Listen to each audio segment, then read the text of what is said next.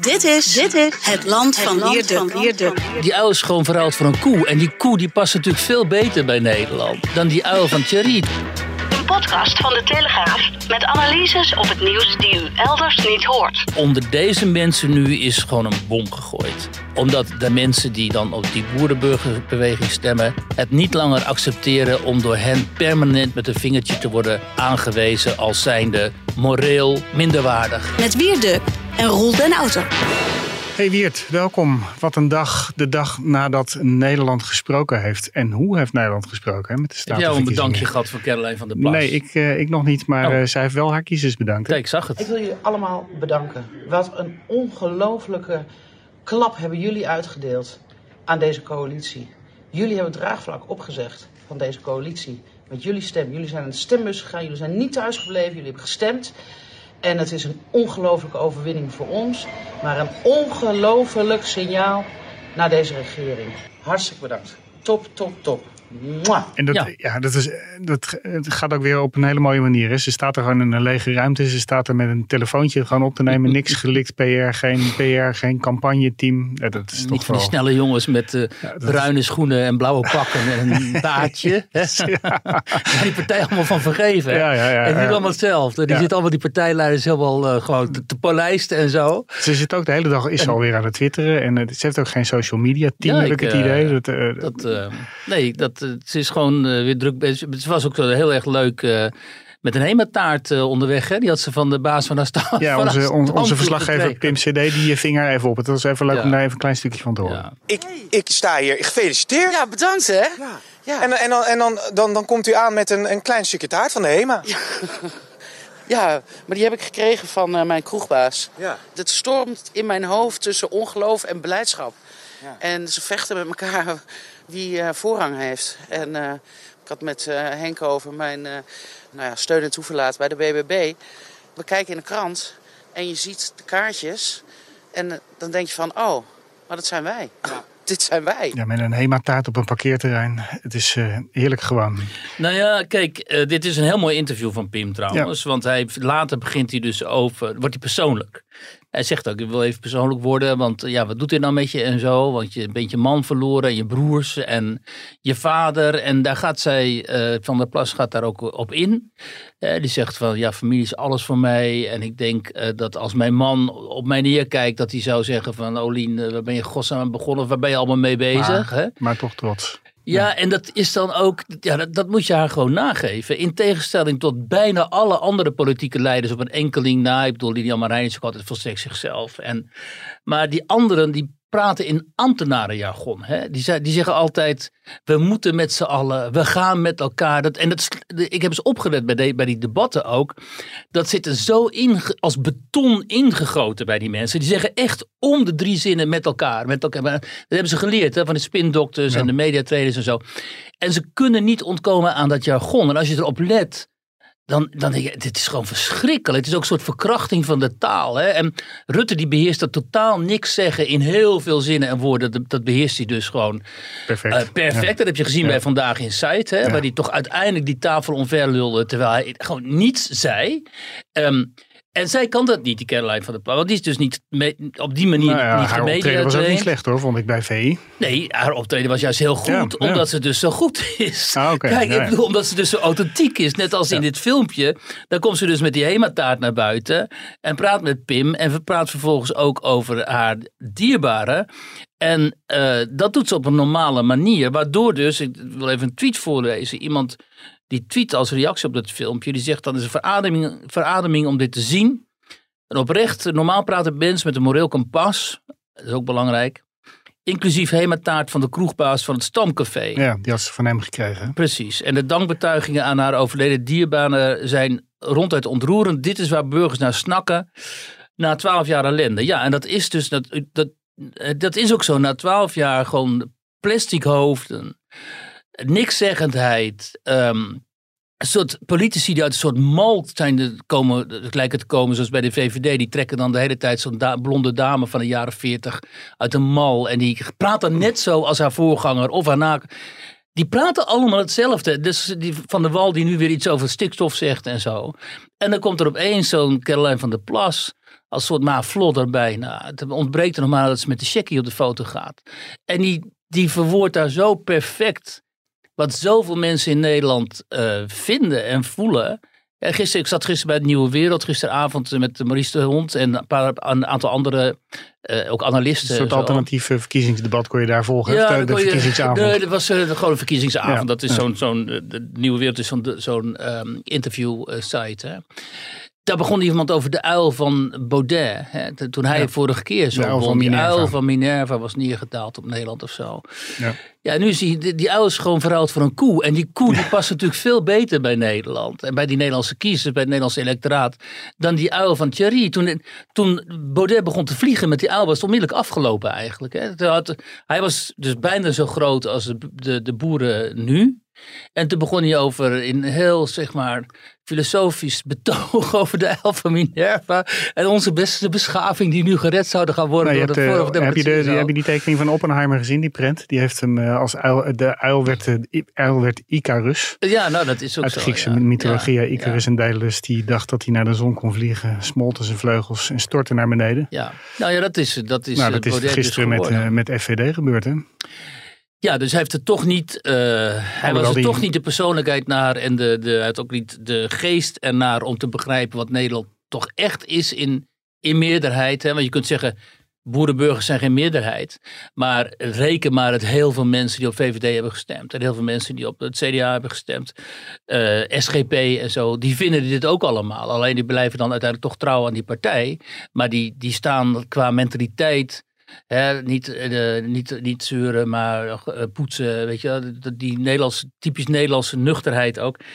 Staan ze natuurlijk veel dichter bij zo'n Caroline van der Plas dan bij eh, Baudet. Dus voor het eerst eigenlijk sinds Fortuyn is er nu een partij, omdat Wilders heeft het ook niet gered vanwege zijn extreme islamkritiek. Voor het eerst is er nu een protestpartij die de potentie heeft om eh, eh, duurzaam te worden. Dat is in dit verband natuurlijk wel een beetje een merkwaardig etiket, maar goed, om, om, om langer te blijven zitten, zeg maar, niet in te storten. Die ook een ehm, politiek leider heeft, die aansluit bij de belevingswereld van een enorm aantal eh, Nederlanders. Ja, en dat is natuurlijk eh, ontzettend interessant, omdat ehm, in deze podcast hebben we natuurlijk al heel vaak gehad Ja. over dat sentiment, al jaren eigenlijk, over het sentiment in de samenleving, die veenbrand. En die kwam telkens maar niet politiek werkelijk zeg maar, tot, tot, tot uiting. En er is ook heel veel voor nodig geweest van dit kabinet Rutte 4. In het treiteren van de burger, in het opleggen van dictaten aan de burger, in het uitvaardigen van decreten aan de burger, in het enorme dédain voor de burger in de persoon van eh, Sigrid Kaag, maar ook zo'n de Groot van D66, daar hebben we zo meteen nog iets over. En, en ook Sjoerd Sjoerdsma en Jan Paternotte, en noem die hele hele cultuur van D66-politici maar op. Die dag na dag na dag de gewone burger die naar zijn werk gaat en die de belasting op moet brengen om deze mensen te betalen. En die de belasting moet opbrengen om überhaupt het bestuur van Nederland mogelijk te maken. Om diezelfde burger die in de file staat hè, en die veel te hoge energiekosten moet betalen vanwege die, al die klimaatspeeltjes van dit, deze coalitie om die burger permanent te kleineren en te vernederen en te zeggen dat hij moreel niet deugt. Hè, de, dat zei ik gisteren bij de Nieuwe Wereld. Je hebt dus die klasse van bestuurders en politici en andere mensen in de media en in, in elders die op de VVD, maar vooral ook op D66 hebben gestemd. Dat bewijst onderzoek ook, eh, wijst onderzoek uit die heel tevreden zijn met hun eigen leven en ook heel tevreden waren met de koers die is ingezet in Nederland.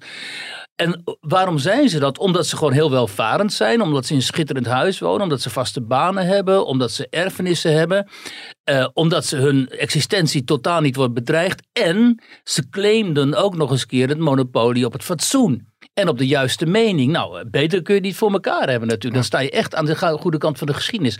En onder deze mensen nu is gewoon een bom gegooid omdat de rest van die samenleving, althans de mensen die dan op die boerenburgerbeweging stemmen, het niet langer accepteren om door hen permanent met een vingertje te worden aangewezen als zijnde moreel minderwaardig en onfatsoenlijk. Ja, nou is eh, Caroline is eh, een aantal maanden flink op, eh, op tournee geweest, voor een campagne gevoerd.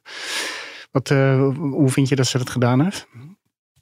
een aantal maanden geleden ben ik eens met haar gezitten, wat langere tijd, om, te, om gewoon op achtergrond, zoals dat dan heet, te praten over ehm, ja, hoe zij dit allemaal ging, eh, zou gaan uh, vormgeven. Omdat toen al wat duidelijk werd dat er enorme potentie zat bij die boerenburgers. Ja, ongelooflijk. Een jaar geleden ja. stelde dat nog niks voor. Nee, dus ze werden dus opeens geconfronteerd met het feit dat ze wel eens heel groot zouden kunnen worden. En dan moet je dus in heel snel, in heel korte tijd een kader uh, zien te vergaren. En toen zei ze ook al van, ja, we laten die gemeenteraadsverkiezingen uh, schieten. En we richten ons helemaal op die provinciale staten, want dat moet ons moment worden. En we screenen gewoon heel intens. Dus ze waren toen al heel, uh, heel nadrukkelijk bezig met het screenen van kandidaten. En met het recruteren ook. En uh, wilden ten ene male uh, toestanden zoals destijds bij de LPF van Fortuin. maar ook later wel bij Forum natuurlijk eigenlijk. Omdat die is ook gesplitst. En dan kreeg de top, die kreeg ruzie. Die Henk Otter ging enorm ruzie maken met Baudet. Weet je, ja, die tweette net weer dat hij een rechtszaak nu definitief had gewonnen van Baudet. Ik weet oh, niet, nou, die is al de hele tijd aan, het, uh, aan het procederen zijn die tegen elkaar. Ja, echt, uh, dat, uh, echt dat, vreselijk. En, maar er waren dus allemaal van die, kijk, die, dat forum was een soort apenrots met allemaal mannetjes. Ja. Waar die op een gegeven moment met elkaar begonnen te vechten over wie de grootste, de, de, de grootste aap nou was.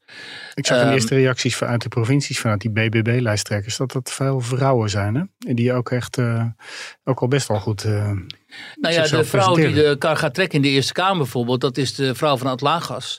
En uh, is, die zit bij die klassiek liberalen, of althans zat. is oud, kijk, de oud traditioneel conservatief VVD. Hè? Zo Atlagas ook, die heeft zo'n mooi huis, zo'n soort van boerderij daar in het, in het oosten van het land. De wonen schitterend. Uh, maakt zich al de hele tijd zorgen over de toekomst van de VVD. Vindt dat de VVD onder Rutte veel te links is geworden. Die hebben toen die klassiek liberalen opgericht, weet je wel. Hij en Paul Slettenhaar, dus een uh, wethouder in Kastrikum. Maar ook bijvoorbeeld um, hier in uh, Amsterdam, de, de lijsttrekster voor um, Amsterdam-Zuid is het, meen ik. Claudia van Zanten. Uh, en dat is dan zo'n beweging van VVD'ers die ook conservatief-liberaal zijn. En die uh, vreselijk vinden welke de kant dat VVD eigenlijk een soort uh, D66 light is geworden. en de vrouw van Ad, die ook al lang um, de VVD, in de VVD actief is geweest ook. Dus ze heeft veel bestuurservaring. Ja, die gaat de Eerste Kamerfractie leiden van de boeren nu. Dus je ziet daar die, die overlap. En er zitten heel veel van dat soort mensen hebben ze weten te recruteren. Ja, ja wij zijn natuurlijk niet de, de politieke podcast. Maar um, wat denk je? Want die mensen die jij net noemt, dat, zijn niet, dat zou niet bij mij meteen opkomen als typische BBB-stemmer. Ja, bij mij wel. Ja, ja dat zijn mensen gewoon op platteland uh, met bestuurservaring, met levenservaring ook. Die uh, actief zijn geweest binnen die gemeenschappen. Die uh, die gemeenschappen ook koesteren. Die ook de boeren in die gemeenschappen koesteren. Ook zijn ze misschien zelf lang, lang niet allemaal boeren natuurlijk. En die vinden dat het, dat, dat grootstedelijk, cosmopolitisch, globalistische programma wat over Nederland is uitgerold. Met name door D66, omdat Rutte natuurlijk zo moest toegeven aan Kaag. daar zijn ze gewoon helemaal niet mee eens. Dus zij ook uh, vertegenwoordigen die stem van het platteland, ook al zijn ze gewoon hoger opgeleid. Kijk, dan moet je niet vergeten, het platteland is niet een verzameling uh, lager opgeleid of zo. Daar woont natuurlijk gewoon een keurige gebeuren. Daar woont de mhm. ruggengraat van Nederland. Ik bedoel, de ruggengraat van Nederland zit niet hier in Amsterdam of zo. Amsterdam, als je stemgedrag hebt gezien, extreem linkse stad geworden. Maar de ruggengraat van Nederland zit daar. Dat zat altijd het CDA. Zat daar. Dat was, het CDA was gewoon altijd onwrikbaar. De bestuurderspartij, de, de het hart van de Nederlandse samenleving, Nederlandse cultuur, identiteit eigenlijk ook, was het CDA. En dat is gewoon weggevaagd omdat ze daar zo volstrekt, on, volstrekt onverklaarbare redenen een uh, consultant als politiek leider hebben.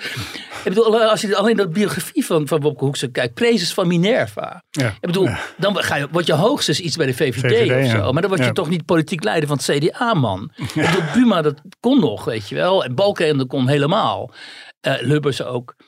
Hoekstra, ja, je ziet waar het toe leidt. Ik bedoel, Hoekstra en Heerma in de Tweede Kamer, dat totaal grijs, vertegenwoordigen in niks wat het CDA zou moeten zijn. Dat doet Caroline van der Plas nu. Die mensen hebben ook helemaal geen passie. Als je dan Hoekstra ziet, hij is alleen maar slonziger uit gaat zien, gaan zien door alle hè, vermoeidheid, de activiteiten en zo. Dan heb je nog iets van passie bij die man bespeurd. Dat heb je bij Omtzigt. Omtzigt was zeg maar de katholieke variant van het CDA. Dat was Pieter Omtzigt. Die hebben ze eruit gegooid. Ja, nou ja, dat, uh, dan, dan, dan roep je ook het eigen onheil over jezelf af natuurlijk als partij. Ja. En het is heel slecht, omdat de christendemocratie, vind ik, moet altijd groot zijn. In de westerse democratieën moet de christendemocratie, de liberalen en de sociaaldemocraten moeten altijd groot zijn. Omdat zij de traditionele stromingen in de politiek, in de redelijke democratische politiek vertegenwoordigen. En als die wegvallen, heb ik ook altijd hier beweerd, als die wegvallen en de stemmen gaan naar de flanken, dan krijg je instabiliteit, je krijgt onrust, je krijgt onvoorspelbaarheid, je krijgt... ehm, misschien wel, hè, in, in- niet in Nederland, maar in andere landen krijg je misschien wel gewapend verzet ook. Dat, dat midden van de politiek, wat door die drie volkspartijen altijd werd vertegenwoordigd, dat moet stabiel zijn en dat moet verantwoordelijk zijn. En die moeten ook begrijpen wat de burgers die afhaken en de burgers die ontevreden zijn, wat hen bezielt. En ze moeten met die burgers in gesprek. Ze moeten hen niet, zoals D66 doet, behandelen als, als waren ze ongewenst in eigen land. D66 heeft echt gedaan alsof een heel deel van het electoraat gewoon niet welkom is in Nederland. Wat denk je dan dat er gebeurt? Wat, hoe, hoe kun je überhaupt, hoe kun je in vredesnaam zo omgaan met een deel van de eigen burgers, die misschien niet op jou stemmen, maar die wel deel zijn van deze samenleving? Nou, als je dus die hele gemeenschapszin niet meer vertegenwoordigt als coalitie, hè, terwijl het CDA bij uitstek de partij van de gemeenschapszin altijd was, ja, dan verlies je het. En dan gaat een andere partij, zoals nu de boeren, Ja. die gaat er met, jouw, Ja. eh, met je, jouw identiteit eigenlijk vandoor. Ja, maar die grote partijen hebben natuurlijk wel eh, een, eh, een, lange geschiedenis en heel veel partijkader. En de, de grote vraag wordt nu natuurlijk of ze inderdaad bij BBB genoeg mensen om zich heen verzameld hebben die, eh, die dit, eh, deze partij toekomstbestendig kunnen maken. Nou ja, er zal ongetwijfeld van alles misgaan. Maar eh, zij beweren dus zelf van wel. En eh, in ieder geval kun je nu wel zeggen dat het CDA is verloren zaak. Die gaan gewoon niet meer terugkomen. Want dat is sowieso een uitstervende partij. Omdat het, het vooral eh, voor- oud-electoraat Ja, was ook. Maar er hebben natuurlijk ook over meer partijen gezegd. Hè? D66 heeft ook wel eens op één of twee zetels gestaan in de Kamer. Ja, maar D66 heeft niet een soort natuurlijk soort electoraat waarvan je vroeger kon zeggen: oké, die mensen stemmen altijd D66. Mhm. Terwijl bij CDA heb je gewoon, had je een natuurlijk soort electoraat dat eigenlijk altijd CDA stemde en dat sterft uit. Dus die, die, die, hè, die, die, die komen, en er is geen aanwas van jongeren, want die gaan naar Volt of die, die gaan niet naar het CDA. Of gaan even naar eh, Baudet zelfs. Ehm, dus je kunt wel zeggen dat, eh, tenzij er een hele charismatische opvolger komt van Hoekstra, is het met CDA gewoon voorbij. Nou, en ehm, wat nu interessant wordt natuurlijk, is ehm, eh, wat het, de VVD gaat doen. Want als de VVD dus over links gaat, dit is niet de politieke podcast, maar goed, ik, ik wil er toch iets Ja. over zeggen. Als de VVD over links gaat, dus met GroenLinks en de Partij van de Arbeid, ja, dan kun je er donder op zeggen dat ehm, een heel groot deel van het VVD-electoraat, eh, wat er nu nog is, ook gaat. Ja, daar- die willen dat niet. De uitslag is nog niet eens officieel helemaal bekend. En de minister van der Wal heeft al meteen gezegd van... eh, ja, sorry, eh, maar er liggen uitspraken van een rechter. En eh, Ja. we trekken ons hier geen eh, ene donder van aan. Nee, want, want de rechter gaat boven de Ja. democratie in Nederland. Ja. Je kunt niet zeggen, ik ga geen stikstofbeleid eh, doorvoeren. Maar ik wil wel huizen bouwen en eh, investeren in economie. Beide kunnen niet. Dus je zult daar keuzes in moeten maken. En ik ben er eigenlijk van overtuigd dat uiteindelijk komende maanden... dat uiteindelijk toch een groot deel van dat stikstofbeleid echt wel overeind blijft staan. Want anders kun je gewoon geen vergunningen verlenen in die provincie. Dat betekent dus dat, eh, dat ze het over links gaan moeten proberen. Nou, ik wens ze veel succes. Het zal wel lukken, maar dan, dan kun je Ja. er donder op zeggen dat bij de volgende nationale verkiezingen voor de Tweede Kamer. eh, de VVD, misschien wel zonder Mark Rutte als hij weg zou gaan. eh, dat wordt dan gewoon niet meer de grootste partij. En eh, als ze dat risico willen lopen, dan moeten ze dat vooral doen. Maar ik denk niet dat de top, eh, dat ze op dit moment bij de top van de VVD zitten te juichen over dit scenario. En ik kan me ook voorstellen dat ze zo opportunistisch zullen zijn om eens eh, toch bij de boeren te gaan praten. En te gaan kijken wat daar eh, eventueel mogelijk is. Omdat Van der Wal heeft immers niet ontkend dat er een stikstofprobleem Nee, zou dat wil ik zeggen, ja. Of Van der Wal van de Plas. van, de, ja, van de plas, ja. Ja, ja, het is maar, Ja. maar ze wil een ander tijdsframe en ze wil een andere benadering van dat, van dat hele project. Dus waarschijnlijk, of misschien, valt er met haar eh, nog wat te praten, maar ze wil niet met Rutte, hè, zei ze. Ze heeft Ja. Rutte uitgesloten. Ja, dus, Dat is toch ook wel opmerkelijk, Ja. dat ze in de positie zit om Mark Rutte uit te sluiten. ja, nou ja, dat, eh, Ja, hoe, eh, hoe moet dit verder gaan? Want uh, de, de, Eerste Kamer wordt straks geformeerd, gekozen door de, via de provincies. Nou, ten eerste moeten we constateren dat dit heel belangrijk is dat dit überhaupt gebeurt. Omdat hoe dan ook had dit land en onze samenleving een ventiel nodig. Het zat helemaal op slot. De woede was enorm bij heel veel mensen. Het, en van de weeromstuit was dus de agressie en dédain vanaf de andere kant, zeg maar de D66-kant. En de Sander Schimmelpennings van deze wereld en zo was ook enorm natuurlijk. Hè. Want, dus er was een enorme uh, stammenstrijd uh, gaande. En nu is daar een uitslag in, in die strijd. En die is dus niet gewonnen door links, zoals GroenLinks en Partij van de Arbeid ons willen doen geloven, maar door uh, de boer-burgerbeweging dat moet gehonoreerd worden. Dat is een politieke uitslag, die kun je niet uh, negeren. Dus dat moet worden gehonoreerd. Dus die, die burgers die zo lang uh, hunkerden naar een dergelijke dagavond, uh, die hebben nu dat ventiel gekregen, waardoor die hele discussie, het hele debat weer uh, lucht krijgt. Ja. Nou, dat is het belangrijkste hier natuurlijk. Dat, dat, dat, zit nu niet meer op slot. Je kunt niet meer zeggen, Caroline van der Plas is een nazi, extreem rechts, dom rechts, een fascist. Dat nou, kan niet, want ze is een politieke kracht van betekenis. Dat zullen ze op Twitter nog steeds wel blijven beweren. Moeten ze vooral doen, maar dan wordt de boerenburger alleen nog maar groter. Dus daar zijn we nu aan voorbij. Uh, nou, dat is heel belangrijk. Dat vind ik ook heel belangrijk, omdat uh, uh, dan kun je eigenlijk eens keer over de inhoud van de problematiek gaan hebben in plaats van het zwart maken. Van, ja, maar dat, dat wil de andere kant waarschijnlijk helemaal niet. Ja, maar dan verliezen ze nog meer stemmen. Dus als de andere kant dat niet doet, dan op een gegeven moment bestaan al die partijen niet meer. Bij ja. Er bestaat er alleen nog een klein romp links. En dan, dan wordt, worden die boerenburger alleen, alleen nog maar groter. Dus ze zullen wel moeten. En dat is het mooie hieraan. Kijk, als, als die, die boerenburgerbeweging, of hè, voor, voor mijn part een andere protestpartij, als die tien zetels had gehad of negen of zo, had je altijd nog kunnen zeggen, ja, ja oké, leuk, maar goed, uh, het, is niet, het is niet definitief of zo. Hè, het is niet massief genoeg. Maar nu staat er een massief blok van kennelijk 16 zetels inmiddels tegenover je. En met de, met de, met de belofte dat er bij Tweede Kamerverkiezingen... Nou, want het is nog maar, nog maar de Eerste Kamer, hè? Ja, nou, met de belofte dat er bij Tweede Kamerverkiezingen dus een grootste partij kan worden. Ja. Nou, als die dus geen fouten maken, zoals Forum voor Democratie het wel heeft gedaan. ik zeggen, ja, want eh, je moet wel stabiel blijven. Ja, dan moet je dus stabiel blijven. Als je geen fouten maakt, dan ben je dus hoe dan ook een politieke kracht van betekenis. En dan, is het, dan voelen dus al die burgers, uh, en niet alleen op het platteland, maar ook in de steden die zich niet vertegenwoordigd voelden, die voelen zich toch weer vertegenwoordigd. Nou, dat is natuurlijk een prestatie van formaat. Maar vanaf nu gaan de gevestigde partijen die zich te kapot geschrokken zijn, die zullen zich ongetwijfeld zullen die gaan proberen haar uh, onderuit te halen.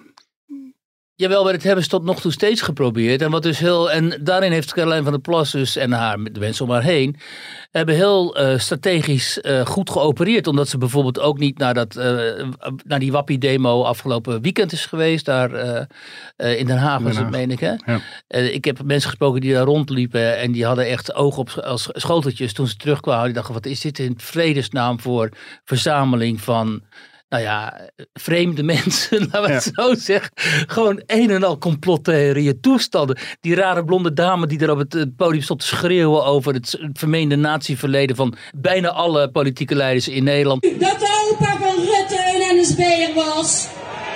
Dat de opa van Lubach zijn inwoners op transport zette naar Auschwitz. Dat hun spullen werden geconfiskeerd en Arjan hier prima van heeft gestudeerd. Wist u dat de opa van Schimmelpenis zich verrijkte aan de Zyklon B? Ja, dat was echt verschrikkelijk. En daar wil je natuurlijk ook totaal niet mee geassocieerd worden. Dus heel slim geweest dat ze dat niet hebben uh, gedaan. Wilde stond daar wel. Nou, je ziet ook uh, de PVV uh, de marginaliseert toch weer steeds meer. Dus kijk, je kunt er kritiek op hebben. Je kunt zeggen, ja, misschien gaat die Van der Plas en BBB schurkt te veel tegen de, de mainstream aan of zo. Maar ja, als je dus regering, regeringsfähig wilt zijn, zoals de Duitsers zeggen, als je wilt meebesturen, dan zul je dat wel moeten doen. Je moet die plek in het midden claimen. Je moet niet, moet niet een plek aan de flanken claimen. dat, dat, dat doet Baudet. Die wil systeem totaal omgooien, systeem veranderen op de lange adem en zo. Ja, dat zei hij vanmorgen meteen. En na zijn enorme verlies van het is een kwestie van lange adem. Ja, kwestie van lange adem. Nou, ik gun hem die lange adem, maar dat forum is vanaf nu gewoon iets in de marge waar je. Ja, hè, geen speler van die belang spelen dus niet, die zijn geen speler van belang. En bij die boeren hebben ze dus kennelijk begrepen dat, hoe je wel een speler van belang kunt worden. En dan moet je ook af en toe gewoon eh, tegen de tegen, eh, nou ja, dan moet je jezelf positioneren in het midden en het gesprek aangaan, zoals Van der Plas bijvoorbeeld deed in een podcast met die Sander Schimmelpenning. Dan gaat ze met die Sander, Sander Schimmelpenning in gesprek. Terwijl die vent haar dus ehm, van weet ik veel wat allemaal beschuldigd heeft. Hè. Wat was er wel allemaal niet? Voor Fascist. Ongetwijfeld een fascist. Want dat, eh, hè, dat- ja, dat moet je dan maar doen. Dat moet je ervoor over hebben Ja. om... eh, nou, hè. dat vind ik ook wel heel knap van haar. Dat is misschien eh, ook wel een goed idee een keer voor jou om te doen. Gewoon even in gesprek te nee, want ik hoef dat niet te doen. Ik ben steeds politicus. Dat, Ja. dat, een politicus moet dat dus kennelijk doen. En ik ben gelukkig geen politicus, dus ik hoef die shit allemaal niet te doen, wat ik ook niet wil.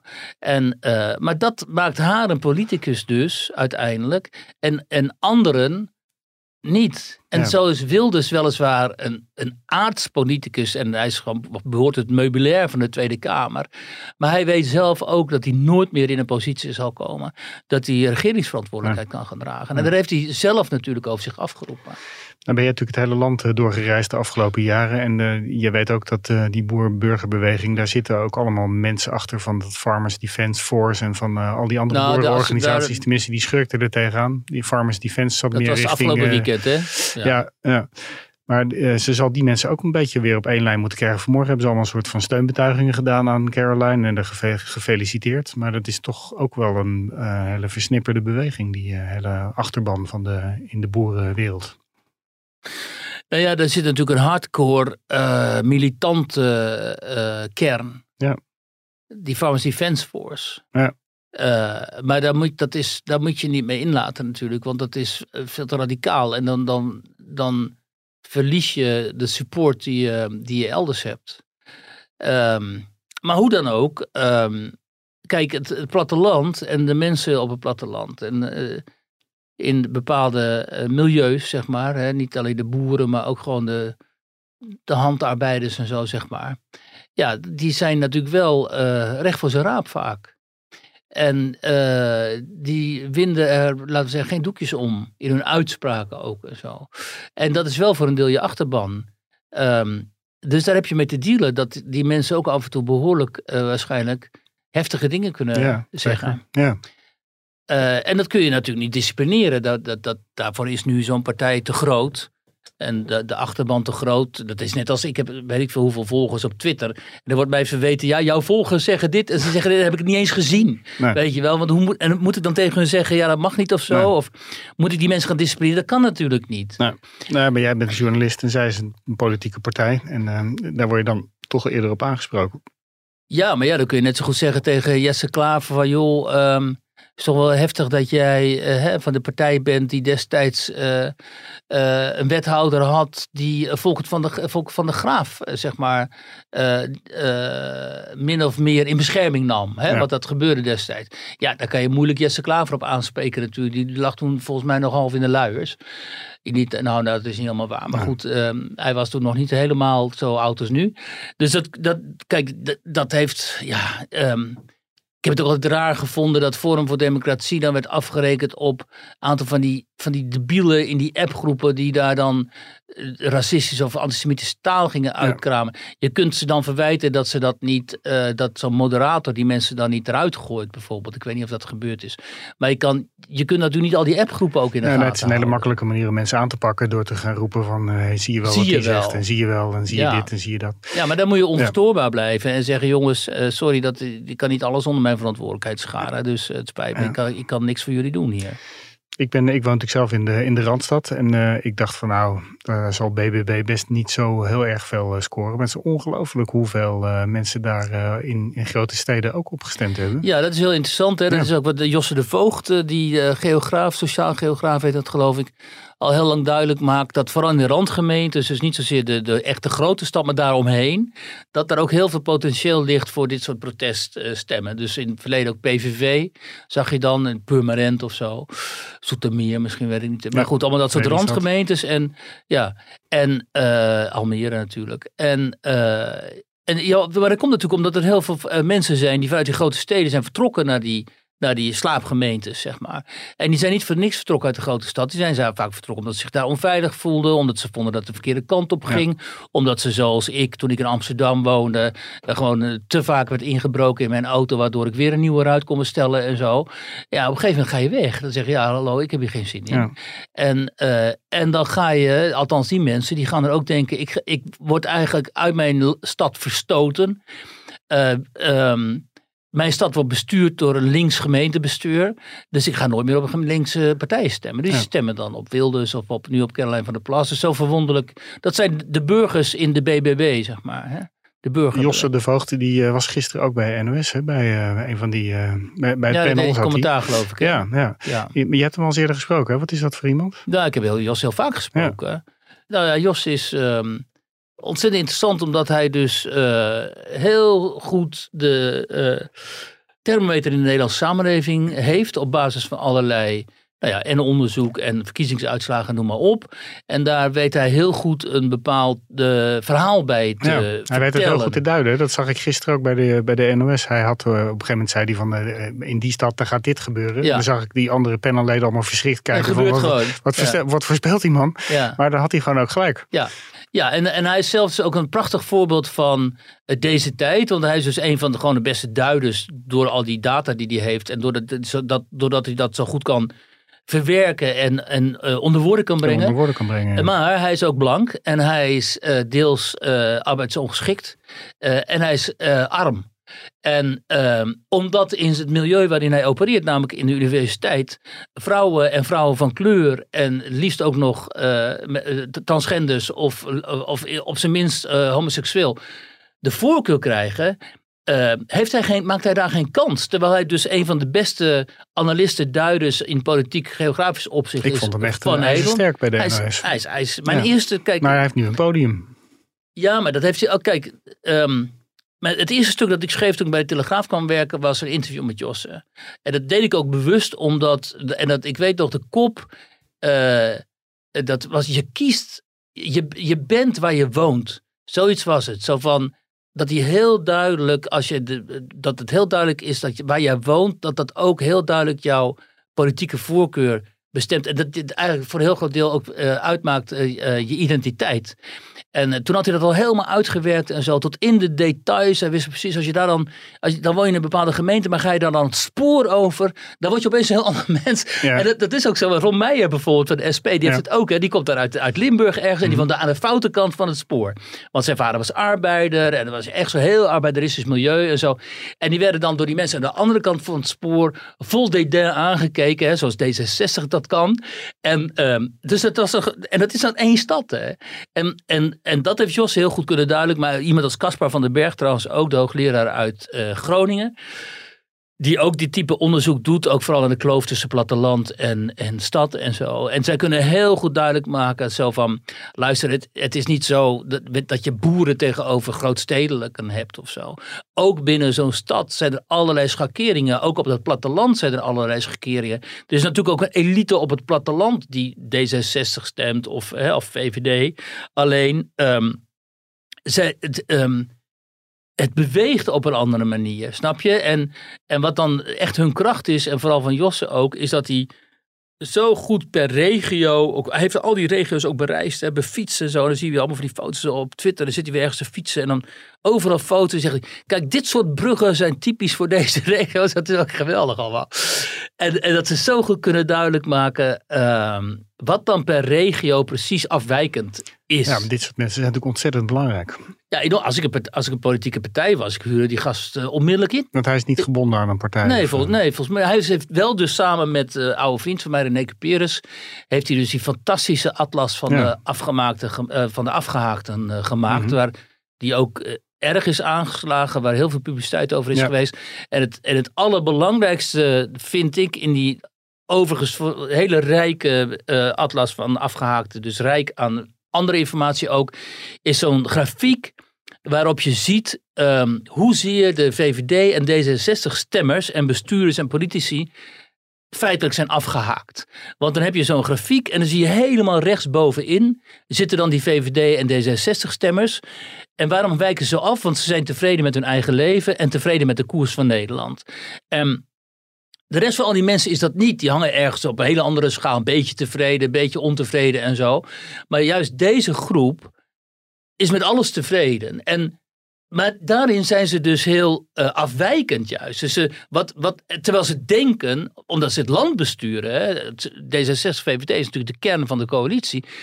Ze denken dat ze ergens in het midden hangen. Ze denken dat zij, zeg maar, de redelijkheid van het midden vertegenwoordigen. Maar ze, in hun beleid vertegenwoordigen ze een radicaal ander wereldbeeld dan dat van de rest van die mensen. En dat was voor mij echt een eye-opener. Toen dacht ik, oké, kijk, zo zitten. En hoe kan dat dan?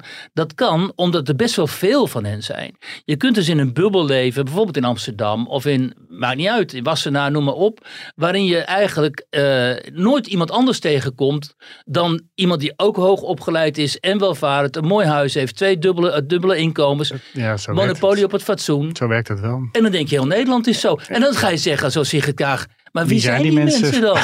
ja. Zeggen het tegelijk. ja, mooi hè. Nou, die mensen hebben gestemd op BBB. Ja. En uh, die nou, laten nu van zich horen. Ze werden wel gefeliciteerd door. We hadden trouwens uh, vandaag, uh, moet ik even zeggen, het is vandaag donderdag. We hadden de beste kop van het jaar in de krant. Na de verkiezingen, de opening van de krant was ja. kaboom met dubbel, met drie B's erin. Wie had die kop? Kun je even ik, eer geven aan wie eerder nee, toekomt? Ik weet, niet, ik weet niet wie hem bedacht heeft. Maar dat was, dat was echt een fantastische kop. en die kleuren was ook, het klopte, het klopte helemaal. Maar drie dit, B's in het groen hè? Ja, maar dit, was, dit is een kaboom die even afgaat in Nederland. Ja. En die die eh, de rest van Nederland uh, misschien even gaat laten denken: wie zijn deze mensen die opeens op het BBB gestemd hebben en nu kennelijk zo gewonnen hebben? Ja, de vraag is uh, wat er over twee weken gebeurt. Nou ja, daar hadden we het gisteren ook over in die, in die uitzending met uh, Maurice de Hond zat daar. Die, uh, die Maurice ook heel... Ja, ik heb een stukje gekeken. Ja, ja, ja, ik vond het wel leuk. Ja, was leuk. Ja, ik kan het ook allemaal Ik weet niet hoeveel bereik dat heeft. Zo'n, Ja, toch een paar, weet ik veel. Op een gegeven moment keken 20, 30.000 mensen of oh, okay. Dat is best wel veel. En, en Maurice begon al vanaf de uitslagen van Noord-Holland gewoon de hele uitslagen, het rest, eindresultaat ook te voorspellen en zo. Hè.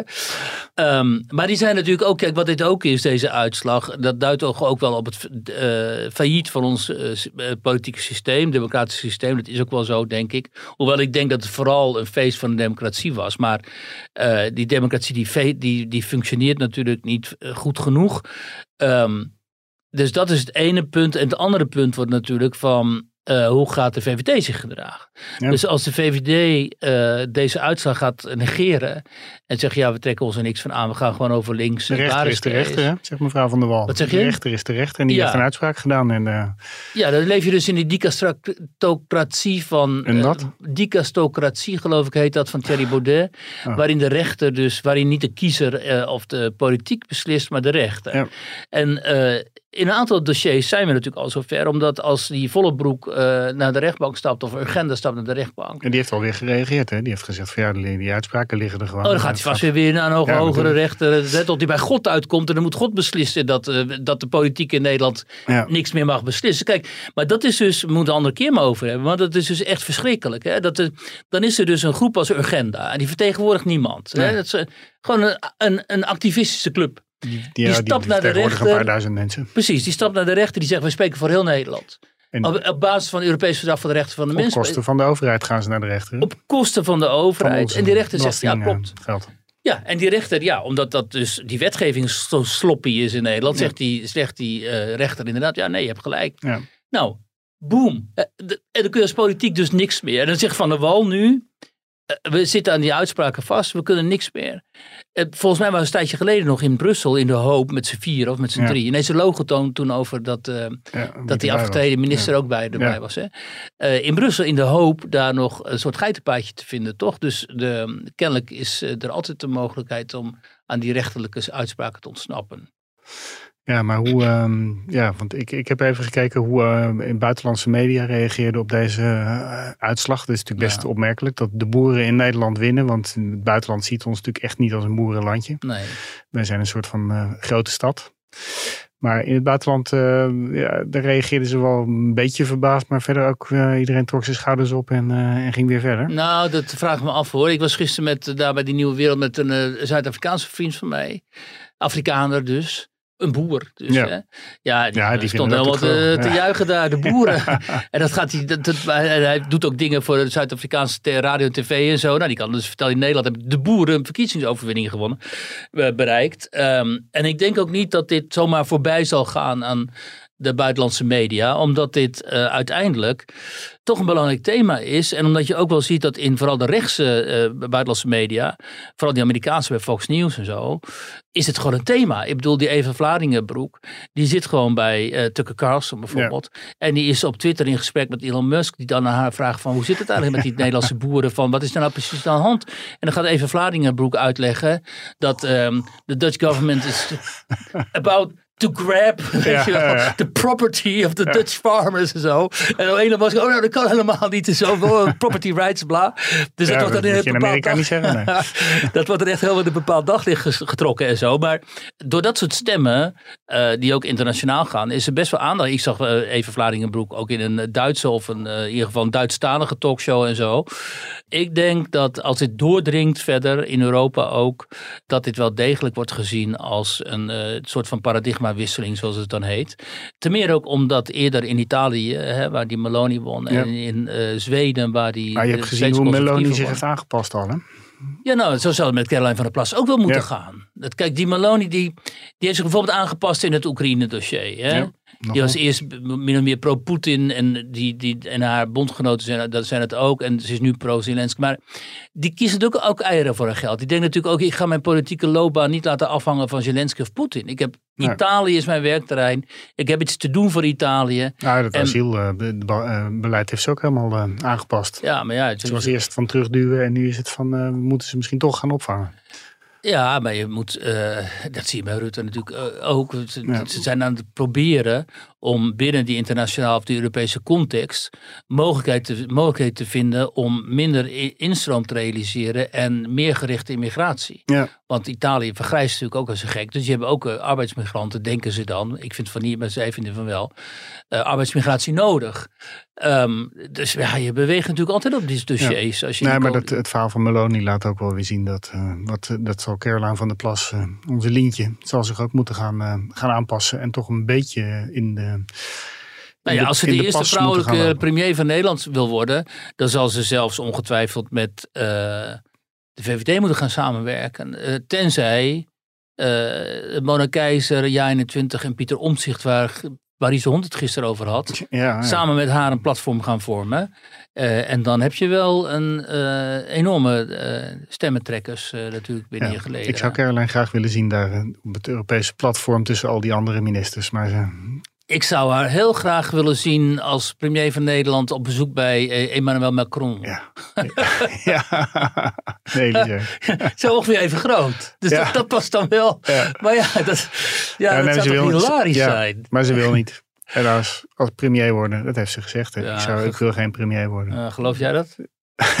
ja, iedereen die de, de grootste partij wordt en de politiek leider is, die moet premier worden. Dus eh, ja, tenzij ze iemand anders uit de hoge hoed tovert. Maar als jij geroepen bent door het volk, dan eh, zul je daar gehoor aan moeten geven. Ja, ik eh, Ja. sprak trouwens, maar we moeten de podcast een beetje af gaan ronden, maar met een collega die hier de data bijhoudt. En eh, die, eh, ze- die geeft altijd door waar het meest opgezocht wordt op Google eh, Ja. eh, elke dag. Toch niet op Caroline van der Plas partner? Nee, die had vanmorgen ontdekt dat mensen in het noord, al die provincies waar Caroline zwaar gewonnen had, Ja. daar werd vanmorgen heel erg gezocht op eh, wat wil Caroline van der Plas eigenlijk.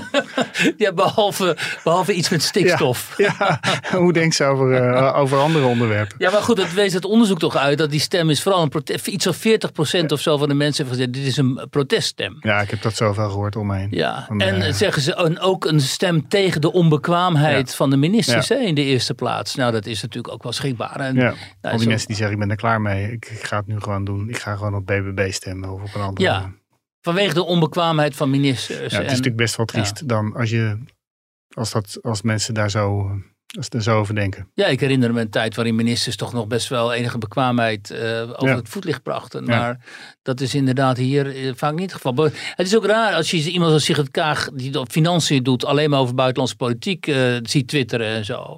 En alleen maar buitenlandse gasten ziet verwelkomen. Terwijl je denkt, joh, de inflatie gaat door het dak, de prijzen zijn Ja. niet meer op te brengen. Ik, ik loop door de Albert Heijn en ik denk, wat krijgen we nou? Het is al twee keer duurder geworden en zo. Ja, premier Caroline gaat het straks alleen maar over de, over de agrariërs hebben, over de boeren. Nou, dat denk ik niet. Ik denk dat zij een sentiment vertegenwoordigt dat eh, veel breder is dan alleen de boeren.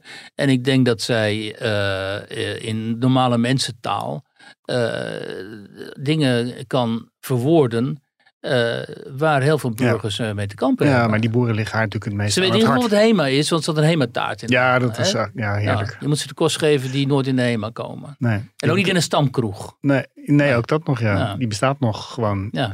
Ehm, en he Hemataart is heerlijk. En het is niet onze sponsor. We gaan afronden.